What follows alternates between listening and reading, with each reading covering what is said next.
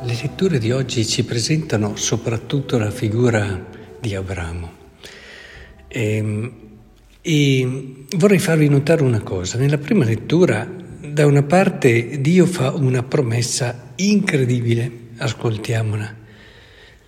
E, ehm, non ti chiamerai più Abram, ma Abramo, perché padre di una moltitudine di nazioni ti renderò ti renderò molto, molto fecondo, ti farò diventare nazioni e da te usciranno dei re, stabilirò la mia alleanza con te, con la tua discendenza dopo di te, generazione in generazione. E, e poi continua, la terra dove sei fuoriuscito, tutta la terra di Cana, la darò in possesso per sempre a te, alla tua discendenza dopo di te, e sarò loro Dio. E, insomma, è una promessa immensa che va al di là di ogni aspettativa.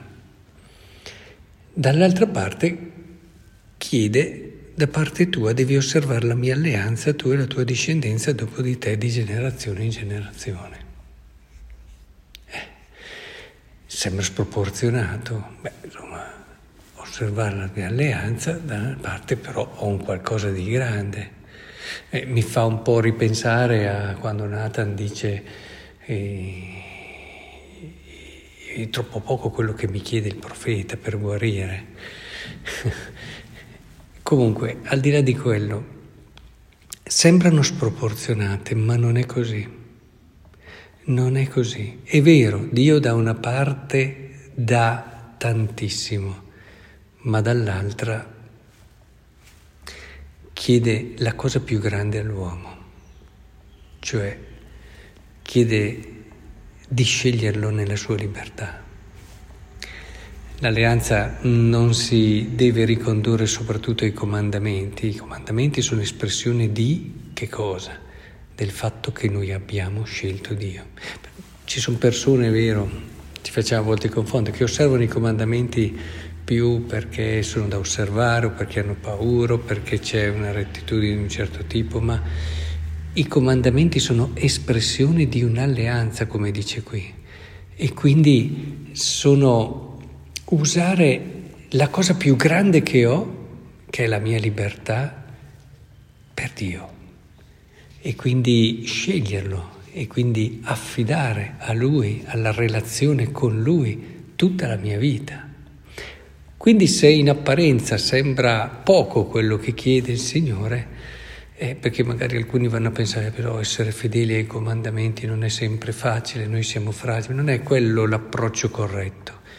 Eh, Dio ti chiede di sceglierlo e di confermare questa tua scelta giorno dopo giorno, di vivere cioè in una relazione profonda con Lui.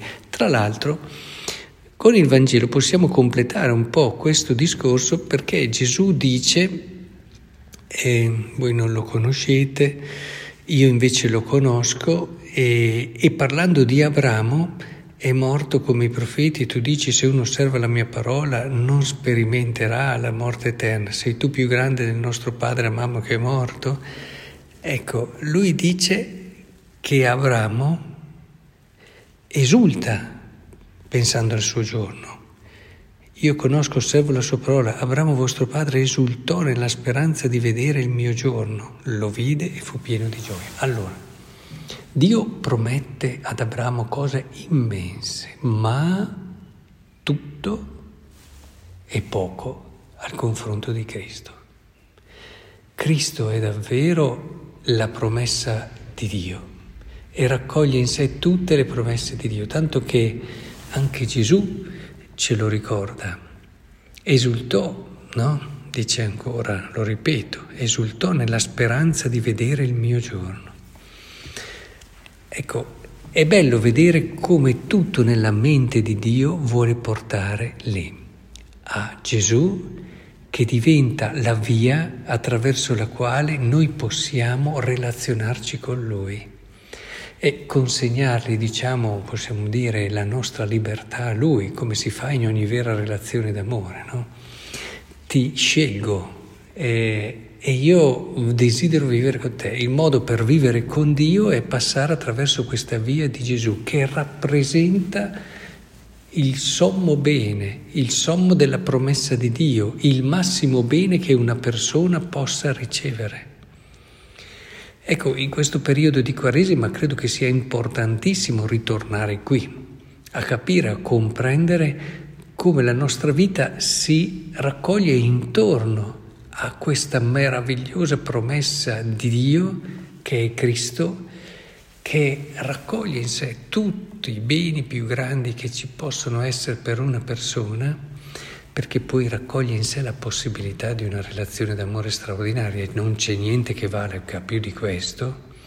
E dall'altra parte noi che siamo chiamati in questa Quaresima alla conversione, cioè a renderci conto che la nostra vita ha senso e vale nella misura in cui, accogliendo la promessa di Dio, il suo agire per primo, il suo venirci incontro per primo, accogliendo questa promessa, ci mettiamo e scegliamo di seguirlo e di vivere questa relazione profonda con lui. Del resto ve l'ho letto anche prima, e io lo conosco e osservo la sua parola e, e tutte queste parole di Gesù in questa parte di Vangelo di Giovanni che abbiamo ascoltato in questi giorni sottolineano la profonda relazione che c'era tra Gesù e il Padre, che quindi diventa anche per noi un riferimento. Cioè noi attraverso Gesù dicevamo che la via possiamo relazionarci con Dio e per capire a che misura e che altezza può arrivare la relazione d'amore, ecco la relazione che ha Gesù con suo Padre diventa per noi un chiaro modello e un chiaro esempio. Quindi coraggio, abbiamo ancora poco tempo prima della Pasqua per davvero lasciare che lo Spirito Santo ci faccia comprendere la grandezza e l'immensità della promessa di Dio. Raccogliete anche quelle che sono le cose che voi pensate più grandi e poi, una volta raccolte, mettetele ai piedi di Gesù, dicendo effettivamente queste sono nulla al confronto di conoscere te, conoscere il tuo amore e vivere per sempre con te una storia d'amore.